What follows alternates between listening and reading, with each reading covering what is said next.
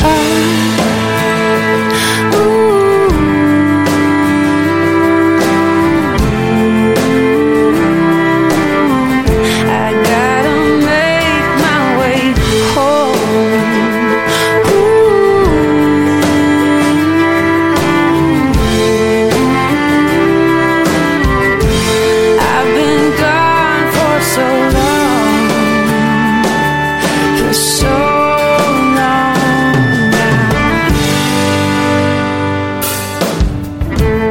Irish man stands with America. This is Freedom's Disciple with Jonathan Dunn on the Blaze Radio Network.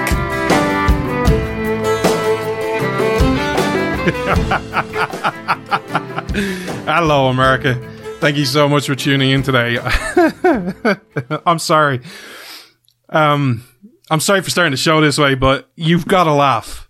Today's going to be a very serious show, but I want to tell you all what I'm laughing at. So literally, I'm sitting here at my in my office, about to go to record this show on on YouTube for iTunes, everywhere that you get podcasts. Subscribe, um, give us a like, give us a rating, review. And literally, right as I'm about to press record, a little message pops up on my phone. Oh my God, you gotta see this. And I'm like, okay, what is this? And it's literally, I kid you not, it's Bill Clinton's speech this week. And I literally watched like two minutes of it. It was like a shortened down version of it. And it's him talking about conduct in the Oval Office. I don't do politics. You know I don't do politics. I don't care about either side. But Jeez, can are these people like totally oblivious to what's going on in the world? Like seriously, like if you want to talk about, hey, you know, Trump bad, Trump bad guy, Trump irresponsible, Trump Hitler, we need to talk about conduct, becoming of the Oval Office.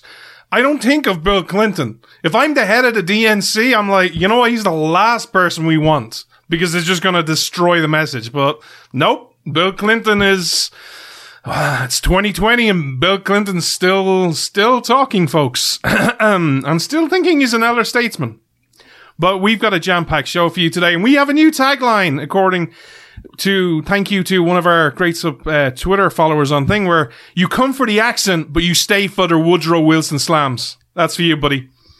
Today's going to be an interesting show because today I'm going to annoy a lot of you because we need to start talking about big ideas. We we need to start talking about something more meaningful than hey, Donald Trump good, Donald Trump bad, 2020 elections. Y'all got to do that. That's cool. That's fine. But this show is different. But I need to talk to you about a choice for your future. Because you're going to be given lots of choices. Some of them are going to be genuine choices. Oh, the future of America, you have to choose A or you have to choose B. You have to choose the chaos or you have to choose the, the sleepy Joe. You've got to choose good or bad. But I want to talk to you about another choice that I think is absolutely critical that you do. And that you know what the choice is. That you're given the both options. And today I'm going to annoy a lot of you, and maybe some of you, today might be the last show you ever listen to me because you go, oh my god, I can't believe I ever listened to that Irish guy. He's crazy. He's lost it. But I think it's critical to have this.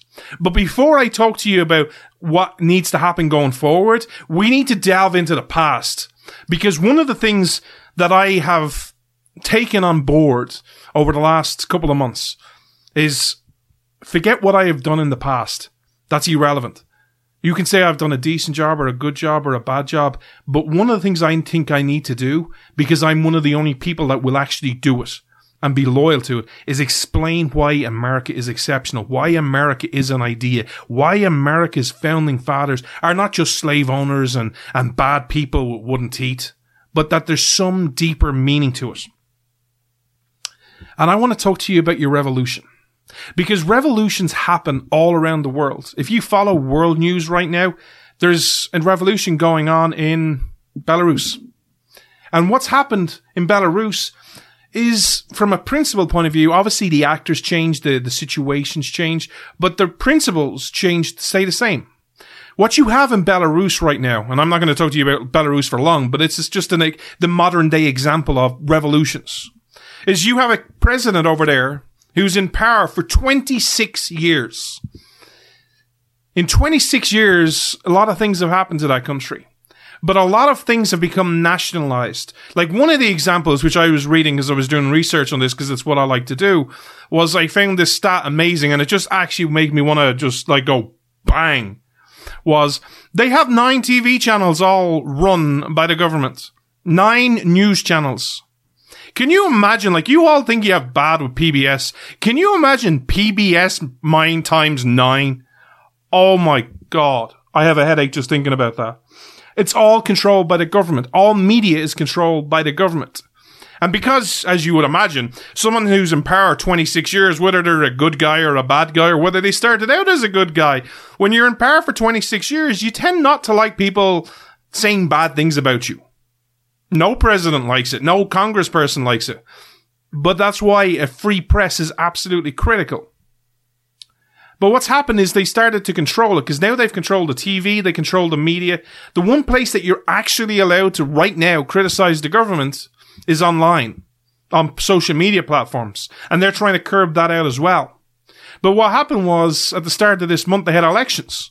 And the guy who has been in power for 26 years this is this is gonna this sit down, ladies and gentlemen. This is gonna shock you. The guy who was in power for 26 years, guess what? He won. really? Yes, he won. I know. I, I couldn't have seen that coming either. But there's a lot of issues with this election. There's a lot of people who are saying it was rigged. Vladimir Putin is involved. Russia's involved. And the people are not happy. So what's happened? Over a period of time, the people have started to have their freedoms curtailed. They're not happy with their way of life and they've decided, you know what? We're going to start protesting. They're going to have strikes. And they started out as peaceful protests, but the minute they started out as peaceful protests, the police got involved and they were shut down. And there's horrific pictures over there. You want to see police brutality? Go look at some of the pictures from Belarus. That's police brutality. But what's happening there is a situation where if I was in front of you right now, and if you're watching on YouTube, I'm making a poking gesture. If I'm standing in front of you and I'm literally going like this, some person, the minute I do the first poke, will be like, stop.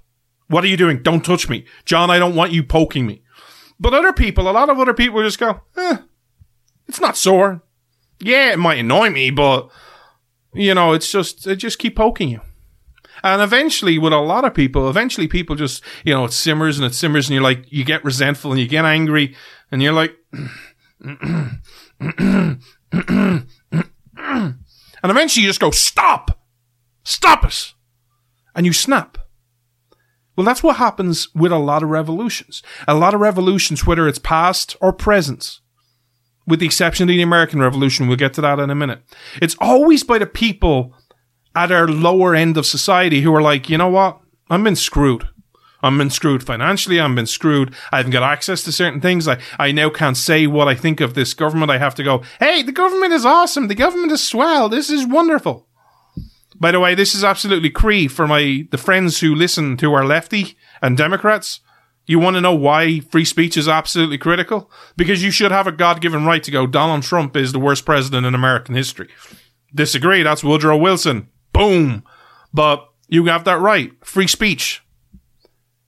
But what's happening is a lot of people get trampled on, get hurt. They have their rights taken away. They have their opportunities taken away. They have their very way of life crushed. And eventually, like that poking analogy, eventually they all just get together. You know what? Screw it. Our life sucks. We just have no other way of life. You know what? Let's risk everything. Let's start protesting. Let's start speaking out. Or maybe it starts very silently where you're like, you know, I know you. You're, you're my neighbor. Yeah. How's things going? Not happy. Oh, you're not happy either. Oh, yeah, I'm not happy. Why are you not happy? Oh, I'm a farmer. I haven't got access to, you know, all the stuff I can't need to, you know, feed my animals so they can grow and I'm being price gouged, you know, at the mart. Oh, okay. Why are you unhappy? Oh, I'm a labourer. I can't find work. Oh, okay. And what about John over across the road there? He's not happy either. You know, his business got taken away from him. Oh, okay. Well, then all of a sudden they start talking and they start going, you know what? We have a common enemy. We may not like each other. We may, you know, be different races or different sexualities or different religions, but all of a sudden we have a common enemy. The people in power. And then all of a sudden the revolution starts sparkling where people kind of go, you know what? We have absolutely nothing to lose and everything to gain. We saw this in, in many different places over the last five, ten years. We saw it in the Arab Spring. We saw it in, in Iran when those people tried to raise up against their government. They had absolutely nothing to lose. We saw it in Cuba. People had nothing to lose. Their life sucked anyway with the, you know, with the greatest respect, not condemning them.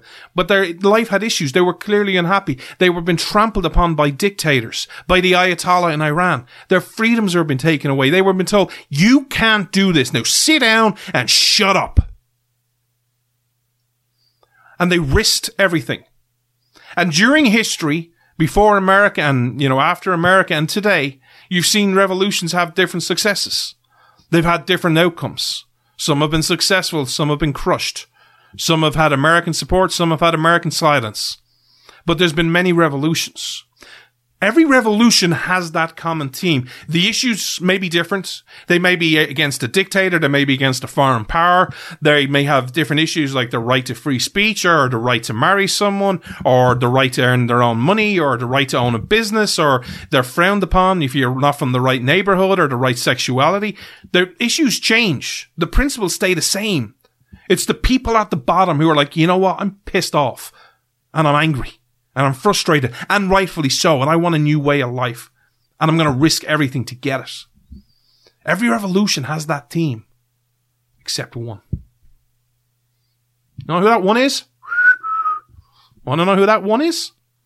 You guessed it. Spoiler alert. This is going to shock you as well. America.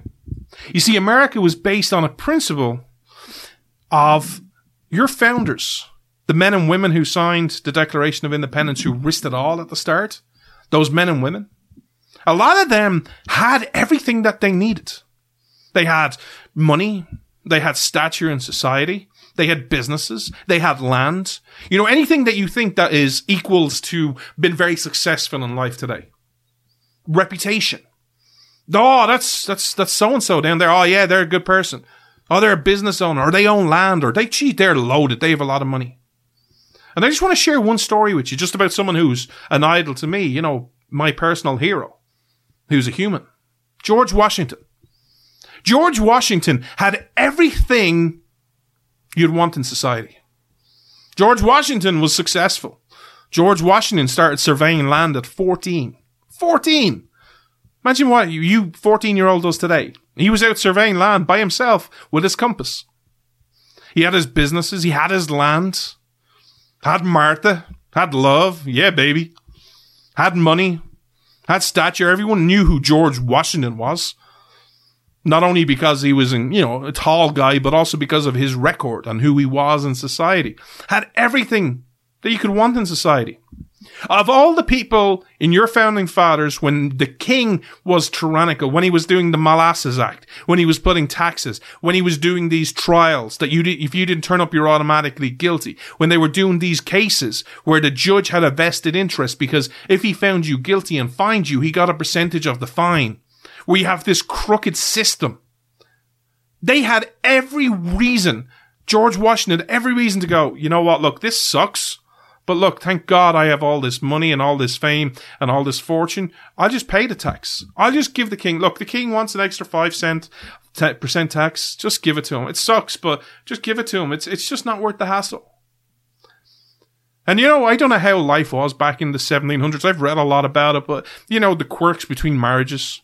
You know, we all have our own routines. Well, sorry, I don't, but you all do if you're married. You know, you always have this routine. You come in, and all of a sudden you see your wife or your husband and you go, Hey, honey, how's your day today? You know, it's usually, you know, uh, fine. Work was work, you know, or I had a great day. You know, I got an extra sale and we're going to get an extra commission at the end of the month or whatever it is. Or I had to deal with that a-hole. He just, just irks me the wrong way. He always tries to screw me or, you know, we all have the answer. Just picture yourself if you don't mind in 1776 and you're Martha Washington we're all going to be Martha Washington today. Just identify as it because it's 2020. You identify as Martha Washington. And you're at home doing whatever you did, as Martha did on an average day. And all of a sudden, George comes in. Hi, honey. How was your day? Uh, it was all right.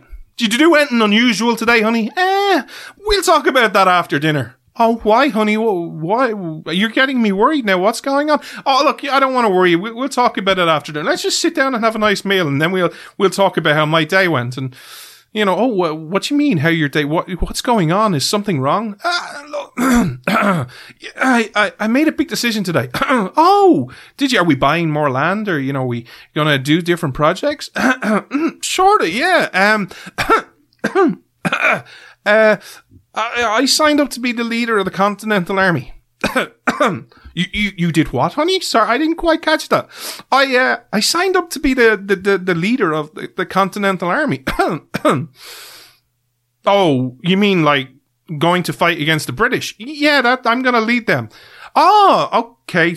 They're like the, the, the army you fought with before, right? Yeah. And they've loads of guns, right? Yeah, and tanks, or not tanks, and cannons. yeah, they didn't. Uh, George, King George wishes he had tanks. Um, he still would have lost, by the way. But, um, yeah, they've cannons and everything. Oh, yeah, and they were all well fed, right? Yeah. So the people you're going to have, they're going to have, you know, cannons and they're going to have muskets and, you know, loads of ammunition. Some will. a lot of others won't. Huh.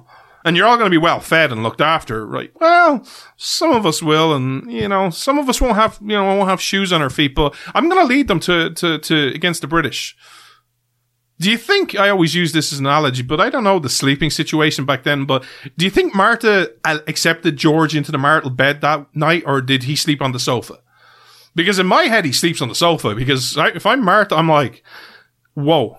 So we have all this lovely land, we have all this prestige, we have all this money, and you want to risk it all to go fight the English, the Hessians, the most well armed, well equipped, well trained, well fed army that the world has ever seen to date. You want to go fight them with your little pitchforks and your muskets and not everyone has shoes and not everyone has blankets and the food is going to be dull, boring and bland. You, you think you can beat them? Mm-hmm. You're going to risk it all. Mm-hmm. How do you think that conversation goes?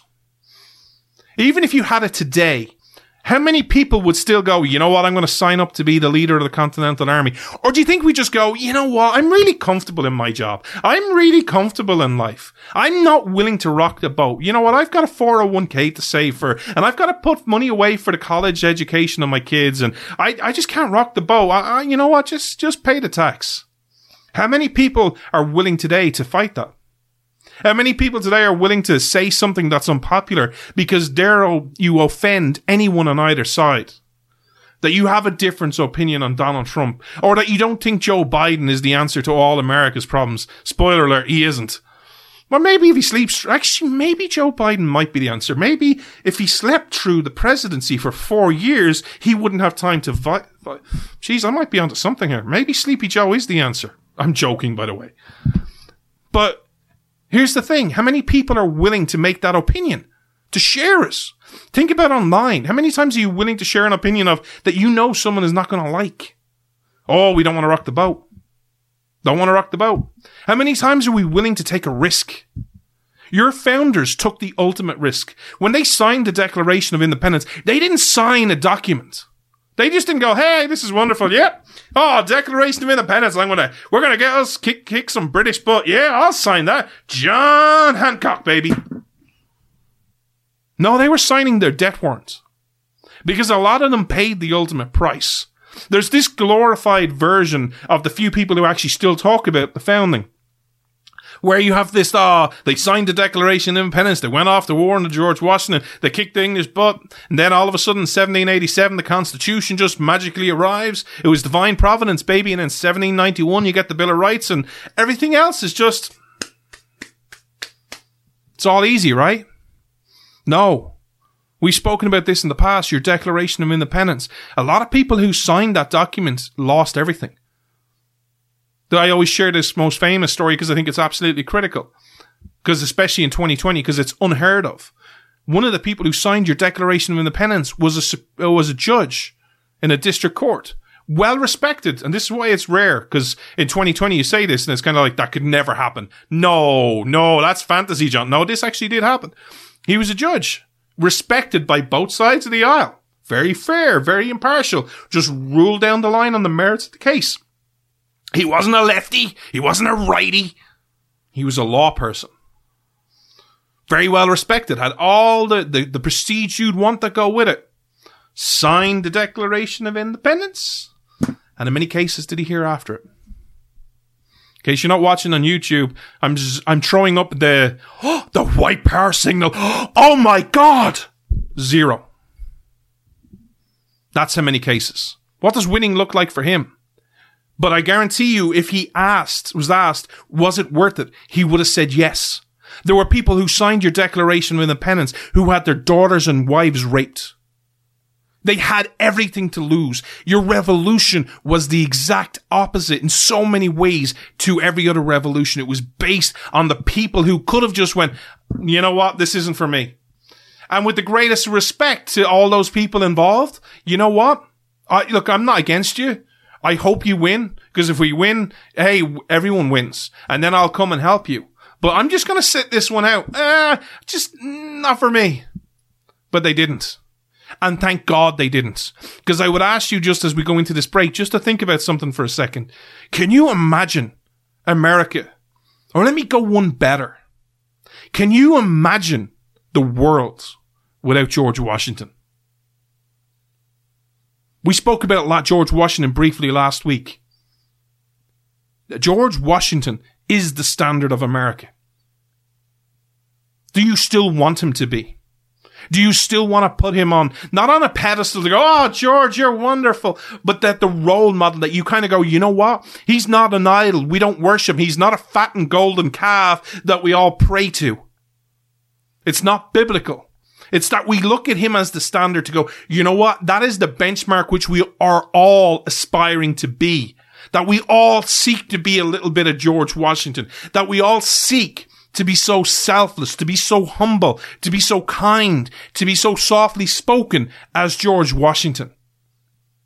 To be also so humble that when he's given arguably up to that point his greatest honor to be the leader of the Continental Army, he's so humble that he's not there going, yeah, of course I am. I'm George Washington. Of course you go for me. Who else would you go for? Everyone else is dirt. But that he says to him, I beg it that you plead that it's put on record that I don't find myself worthy of this great task you have given me. That's who George Washington is.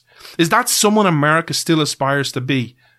Does America still understand that the revolution was about everyone who had everything to gain and nothing to lose. But they did it anyway to fight. Why? They didn't fight it to beat the British. They just didn't want to get, there wasn't a case of, hey, let's get Britain out of America. Let's get rid of that king. We sucks. It was a case for everyone. Rich, poor, black, white. Setting up that idea of America that says, you know what? Man is meant to be free and that man is not meant to be controlled or coerced. And that idea changed the world. That is your history. Now, that's your history, that's your foundation. Where are we going to go? That's the question. Your actions, your words, and your deeds will decide going forward.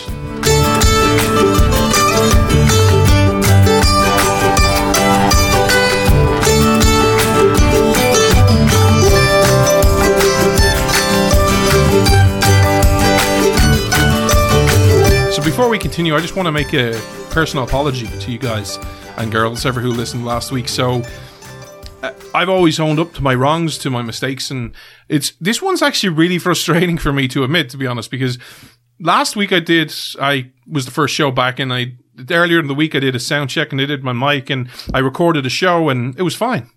And it just the show was crap. I was tired. I I wasn't my usual you know pepper self and I re-recorded it Friday morning. And between Thursday night and Friday morning, the sound went crazy. And then anyway, I, I, someone y'all told me on social media, and I went, "Oh my god, I'm so sorry." Looked into it, disconnected everything, reconnected everything, and I think everything's back fine. But if you ever have those issues, this show is always live on YouTube, so go check it out and subscribe because we're going to be doing a lot of stuff going there going forward, which I can't talk to you about now. But even if you don't intend to watch on YouTube, if you want to listen on iTunes or every whatever platform you decide to use, please subscribe on YouTube because starting from around January, there's going to be a lot of more content up there, which I'll keep you updated upon closer to the time. But I want to start talking to you about what's going forward because I believe each and every American has a choice. But I don't want to talk to you about every American. I want to talk to you about those who are more freedom ideas, have the idea of freedom, have the understanding of the Constitution. This is a question I think you need to answer. Because right now our world has changed. And we're going to be talking about this over the coming weeks. Whether you like it or not, our world has fundamentally changed more in the last six months than it probably has changed in the last 10 years. And the sad thing is, a lot of those changes are not healthy. We have regressed when it comes to government so much in the last six months. It's truly frightening if you love liberty or you love freedom. But the question you have to ask yourself, and this is where it's going to annoy a lot of people, and what I'd ask you to do is for the next 20, 25 minutes, listen with an open mind. And if you think I'm full of horse crap, or you think, you know what, John's gone off the deep end, don't want to listen, we're going to part friends. That's cool. But I would ask you to listen with an open mind. Because I believe anyone who believes in freedom right now has a choice to make. And it's a very key choice. Yes, you have to choose between Donald Trump and Joe Biden and Jo Jorgensen and every other candidate that's going to run. Yes, you're going to have to choose between the House and the Senate. Yes, you're going to have to choose who represents you at local level. You're going to have to choose about your faith. You're going to have all these choices. But you're also going to have to make a major philosoph- philosophical choice. Do you want to be free or do you want to be rich? And when I say rich, let me very be very specific rich in financial terms. Because that is the choice I believe we are about to make as our world has changed. And if we answer wrongly, if we put finances, if we put personal wealth ahead of freedom, I believe if we answer that question wrong and other questions along with it wrong, we are going to literally live in the most tyrannical government that God has ever seen. And I'm going to give you, break that down into different sections. And the first thing I'm going to do, and I'm going to touch on it real quick, is politics. You know, the funny thing about binary choices which you have in your country is it decredits the human individual. It's good or bad. Hey, you're good, you're bad. You can find something you admire in pretty much anyone. Let me give you a crazy example. It's a saying over here. I'm guessing it's a saying over there. Adolf Hitler. At least Adolf Hitler liked dogs. At its core, at a core principle, I love dogs. In many ways, I prefer dogs to humans. That's why I'm a bad Christian. Dogs are just great creatures. I believe they're magical. I believe they're special. And I just love them. But Adolf Hitler was a big dog guy as well. You can read stories about him in World War One feeling really bad about losing a dog that he found. And in World War II, Hitler was a dog guy. At its very core, me and Hitler have something in common. I'm not too, I'm not too fond of this. But if you ask me, hey, what's Hitler, good guy or bad guy? I'm going to say bad guy. Have you read history? But at that very simple molecular level of one principle, me and Hitler have something in common. Why did I share that story? because I want to talk to you about choosing money or choosing freedom. George Soros. I'm going to get a lot of heat for being on this network talking about George Soros and saying anything remotely kind about the guy. I think George Soros, in a vacuum, is a really bad guy. You read what he's done in other country in other countries. You read about what he's done in currency manipulation. Just really bad guy. But there is one thing I admire about George Soros, even though he's on the wrong side of history is that he has so much money that he pays everyone to do anything. Who are the people on the right doing this? You know, when there's a candidate running, oh, George Soros is guaranteed to give you 50,000 or $100,000. Hey, it doesn't matter if you get 15% in the poll, just run. You look at all the issues that, you know, George Soros has funded. Oh, gun control. It'll never pass, but keep funding it. And then the next time you come back for a check, he keeps giving it because he sees the bigger picture. He's willing to risk his vast amount of wealth to get the world and mold the world to his heart's desire. There's now, let me be critical clear about the thing I admire about George Soros. It's not anything I disagree with every issue pretty much George Soros ever funds. But the idea that he's willing to risk his own money to get that country world that he wants, to mold it to his desire, this is something that you can respect that, you know, you can kind of go, hey, if I had that money, I'd do the same. How many people on the right do it? How many people, and I just so go back to where, when I was political, and not that I was any big insider or had access to secret information, but I think, you know what? When America was key and when America was really rocking the Constitution, when it was really rocking the idea of freedom, was under the Tea Party. Where was the George Soros funding it? Where was the George Soros giving Mike Lee checks when Mike Lee was like 2% in the poll? Where was the George Soros get out running $100,000 checks to Ted Cruz when he was like 1% in the poll in Texas, when no one knew who he was? Who was giving Rand Paul money? Well, Rand Paul was different because he had his father's, rec- you know, his father's name and his father's recognition. But where was the money for Dave Brat? All these great senators and, and Congress people before they were known, before Ted Cruz was Ted Cruz, who was going, "Hey, I, you're one percent. You, we see the world the same way. Here, here's a hundred grand." Who was doing it? Who does it today? Who's funding these people who are actually constitutionalists, who actually understand the idea of America? Who was doing it? Or who is doing it? George Soros is doing it for the left, but who is doing it for the right? Likewise on issues and I'm not saying, hey, Ted Cruz is great or Mike Lee is great or Rand Paul is great. I'll take them on by issue by issue. Good, bad, or, you know, if we agree or disagree. But I'm just using those as an example from the Tea Party. They are considered the Tea Party darlings even to this day.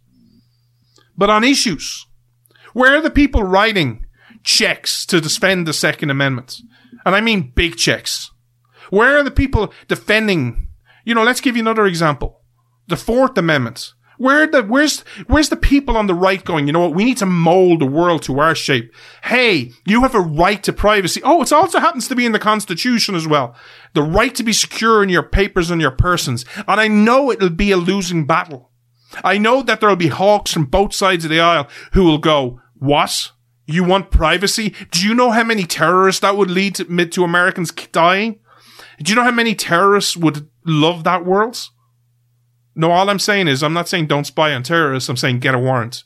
Respect the Constitution. It's no big deal.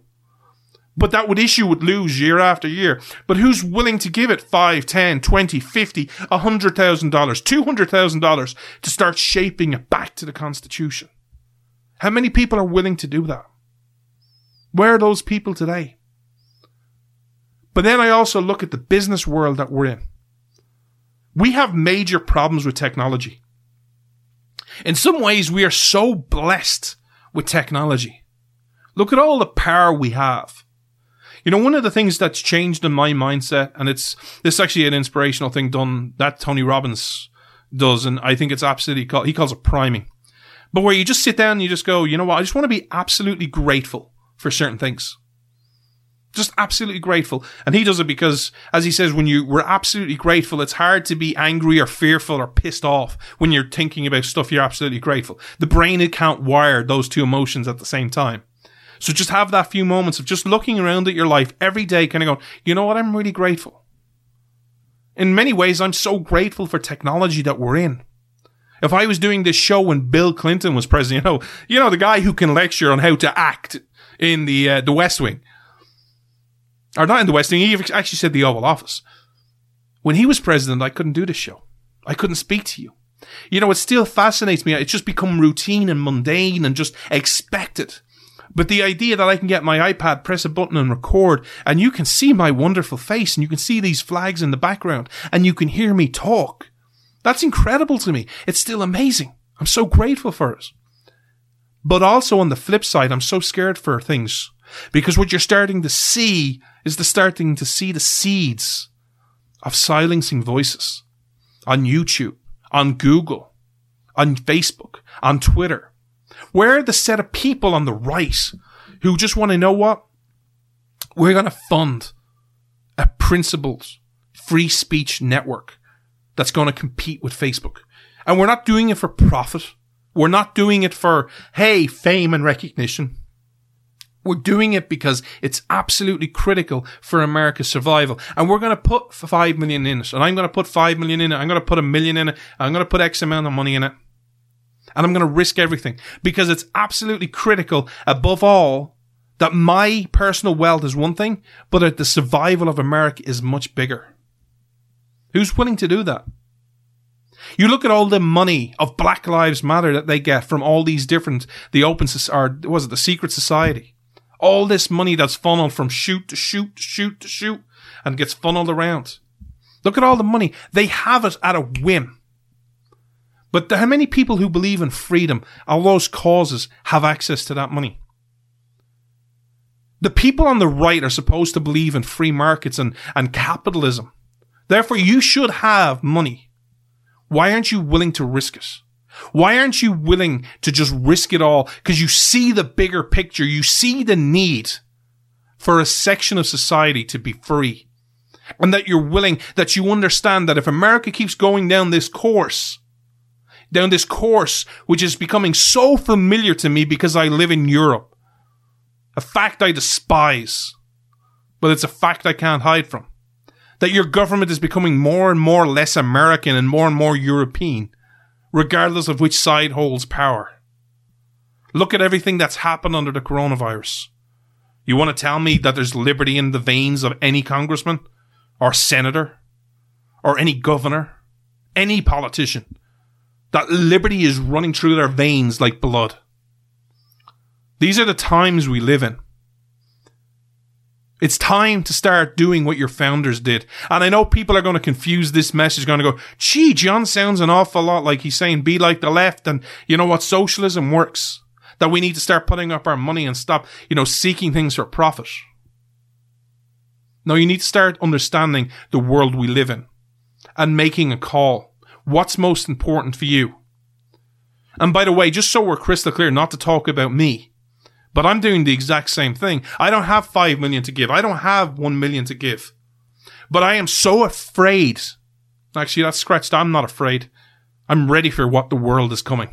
I'm absolutely understand where this world is going. I'm not afraid of it. But I'll be damned if I'm going to embrace it. I'm going to risk everything because I would rather be poor and free than rich and a slave. Which choice do you want to make? Because we have problems in our society, whether it's politically, whether it's issues like the Constitution, whether it's tech issues, where we need competition. We need a group of people to come together. And you know what? Let's just put profit motive aside. Let's run the best damn company we can. Because America is worth it. Because America has given so much to you. And I'm just so again we're clear, I'm not saying the government should do this. Say, hey, you're rich, you're rich, give me money and we'll do this. Government is not involved. This should be private, private enterprise. But people should start doing things not to seek profit, but to seek to do the right thing.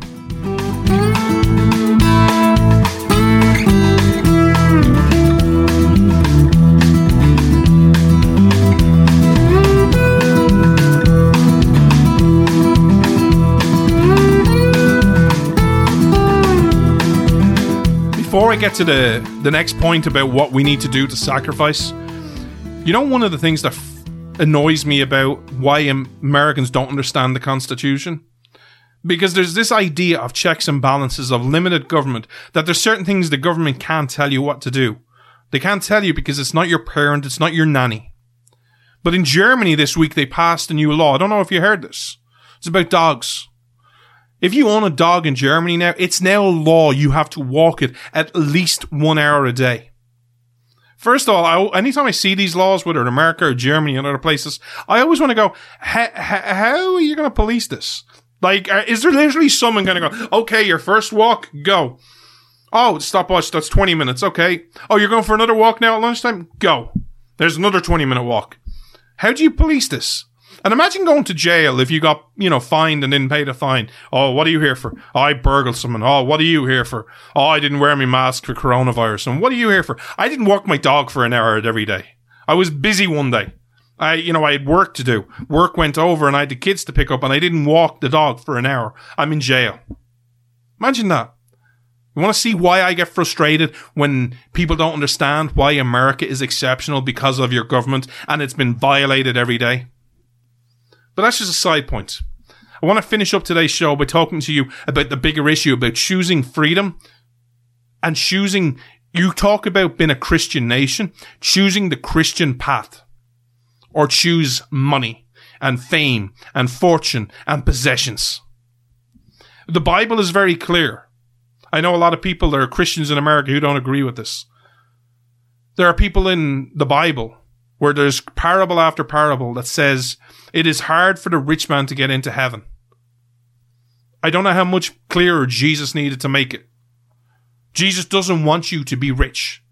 Jesus wants you to live a richful life where you're happy, where you have meaning, where you're serving other people, where you're loving other people. That is the message of Christian, of Jesus Christ and of Christianity.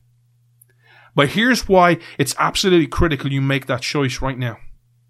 Because our economies in Ireland, in England, in America, in Germany have been turned upside down. How many times did you hear this when it came to the economy? For those not watching on YouTube, I just did a big V. We're going to have a V shaped recovery. We're going to shut things down. We're going to control the virus and then we're going to open things back up and the economy's just going to go boom. Everything's hunky dory. Everything's fine. Many times did you hear that? Do you remember that? We're going to have a bounce back, baby. Bounce back. We're going to have a V shaped dip. Didn't work out that way, did it? Didn't work out quite that way. And why is that? Because our economy has fundamentally changed. Our economy was changing anyway, and this is the tr- truth, whether you live in Ireland, England, Europe, Asia. Our path for the last 15 years has been towards automation. And depending on the reports you listen to, that there was going to always be a constant supply of between 10 and 20% of people unemployed because of automation. Coronavirus has changed that. Not the, the automation, not the unemployment, but has turned the economy so far on its head that people are going to be unemployed because there's jobs no longer going to exist because of the coronavirus. And it's highly unlikely they come back. And you know what's going to be affected the most? I'm just putting this in a nutshell. That I need to talk about this with you at much, much deeper terms. Cities. You know all these cities like New York, London, they're all destroyed. Why? Because of coronavirus. Because all these people who are in these, you know, businesses are saying work from home. And guess what? When you work from home, well, then there's no coffee shops. And if you're working from home, there's nowhere to get lunch. And if you're working from home and you're not out in town and you're a banker, you're not really entertaining clients. So there's no travel coming in. There's no, you know, tourism. And if you're not entertaining clients, guess what? There's no really reason to go out for dinner that night. And you're going to start seeing cities become like ghost towns. You're also going to start seeing cities become ghost towns because there's no people in there, therefore there's no shopping. You know, the days, uh, I don't think this was much in America, but in Ireland, we used to all go into the city for shopping. You know, you'd go to, you know, like the Walmart, the Targets, different things. It's, a, I think that's more a European way of life. This doesn't happen anymore. We have little outlets, little malls in, in different parts of the suburbs. People are going to go there. So what's going to happen to the inner city? The inner cities become, become wasteland. But most importantly, what happens to all those jobs? What happens to all those jobs, to all those people who used to work in restaurants, who used to work in bars, who used to be reliant on tips? And what happens when they can't earn money? Because there is no jobs. They not, they can't pay their rent. They can't buy stuff. Then the people who are reliant on those people because of their rent or because they're buying stuff, they were buying iPads and stuff, all those people's jobs is affected. With coronavirus, and if things keep going the way they are, let me just give you an example of what's happening in Ireland. Ireland went into lockdown, total, pretty much total lockdown, with the exception of like pharmacies and shops. And then it started opening up, and they had a five stage recovery opening up plan. This week they've started to close things back down. And it wasn't because they're like the first reason. It wasn't because, hey, what we need to do is save the hospitals. No, no, no, no, no, no. This isn't about hospitals. There's just a rise in cases, not a rise in deaths, not a rise in people going to hospitals. There's a rise in cases. This is going to further dampen the economy. This is going to have lasting impacts on people's lives. The people who have they finished off school this year. There's always going to be an asterisk beside their name of what did you get when your final year of school? There's going to be that asterisk. Will you get into college? Where, where job are you going to? If you're looking for a job, good luck getting a job now. So you're going to have a period after school finished of unemployment. Your career is going to be hurt. All these impacts are going to start affecting everyone. And this isn't about rich or poor, black or white, gay or straight. It's about everyone. The amount of poverty we're going to see over the next six months, 12 months, 24 months is incredible. But as bad as all of that is, what is even worse is the government's response to this. Whether you're an American, whether you're an Irish person, whether you're European, it's borrow large amounts of money. Because the leaders around the world have all come to this great economic consensus that, hey, well, look, money's really cheap right now, so why not borrow an extra billion? Why not borrow an extra trillion? Hey, it's cheap, it's gonna cost us nothing. Well, guess what happens if this spike to the system doesn't start easing itself out really quickly? What happens if in six months the economy doesn't, is like, oh, I don't know if we're gonna start going a good again? What happens if the economy starts going, oh, we're gonna start cooling down? What happens if the economy starts tapering off and all of a sudden the money supply starts tightening up? And that free money that you got, that quote unquote at le- negative interest rates or close to zero, depending on the country. What happens if that goes up to 1%, 2%, 3%, 4%? What happens if we go to return to the 1980s and int- interest rates go up to 10%? All of a sudden, every economy is crippled all of a sudden, then what happens then when economies start getting crippled? You guessed it. Banks start going under. And then the choice which has already been made is you gotta save them. And the government has to step in. And then that causes even more problems. We are going to see poverty. And I'm only glossing over all these issues, but we're going to see poverty that we have never seen before. What is the response? Well, you love to say you're a Christian nation. It's time for Christians to step up. It's time for Christians to step up and help other people and do even more than you've done before. Has America helped other people? Absolutely. You've always given money. Anytime there's a disaster, there's always time, you know, money and people volunteer their time. It's amazing. Well, now is the time. You're going to start seeing your fellow man struggle and a lot of people who are prideful won't ask for help. There'll also be this fear that, oh, well, you're a Donald Trump supporter, I can't help you, or you're a Joe Biden supporter, I can't help you, where we've demonized the human individual so much that we're going, I can't help them, they're different. Or they deserve it, they elected someone. They were going to make it worse. It's time to put all that aside. Choose freedom or choose money. What do you choose? Because if you are a Christian nation, I remind you of the simplest terms of Christianity love God, love one another. Are you willing to do that? This is the question you have to ask yourself. Yes, there's other questions of who to vote for in 2020. Yes, there's other questions about bigger issues. But this is a question that I don't think many people are going to bring to you, are going to make the case for. You have to choose. Do you want to follow in the footsteps of your founding fathers and risk everything for a brighter tomorrow? To hand off a brighter America to your kids and your grandkids and to the next generation? Or do you want to choose your own personal wealth? Choice is simple. And what you do, what you say, what you think will become a reality.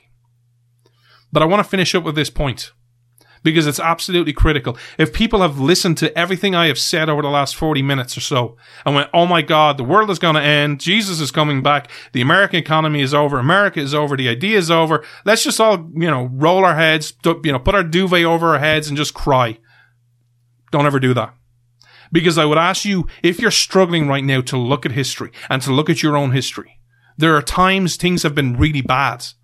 Again, I, will use the analogy I started off this show with. There were times George Washington, yes, the great George Washington, yes, the one who said to Martha, I'm going to become leader of the Continental Army. He went and he fought. Just think about his journey this weekend if you want to. Think about, hey, I risked it all. I'm going to fight I'm going to lead the Continental Army. Go fight the British. Lose. Go fight the British. Lose and retreat. Go fight the British. Lose and retreat. Do you think there were times he was sitting, you know, in his private time, in his own tent, when he's looking over the journals, where he's looking over the plans that he needs to come up with? Where he's kind of going, I made the wrong choice. What have I done? I could be sitting home, you know, drinking tea with Martha. Instead, I'm here losing against the British. But we all know how that ended. The 21st century can be an American century. But it only can be an American century if you reconnect to your roots of your founders and reconnect and humble yourself before your creator and beg forgiveness. And once again understand divine providence and understand why you got divine providence and start acting like it again. Choose freedom, choose money. Choice is yours. As always, we salute your police, your firefighters, your emergency personnel, and your vets. And lastly, I salute you, the great American people. Never ever forget America's heritage. America is great because Americans are good. You're not great because of Donald Trump or Nancy Pelosi or Paul Ryan or Kevin McCarthy or Mitch McConnell or any of them or any politician. You're great because of your people. Don't ever forget that.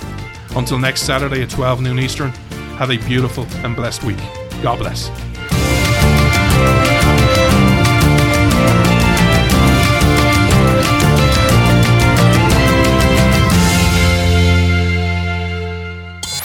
Freedom versus freebies. This is Freedom's Disciple with Jonathan Dunne on the Blaze Radio Network.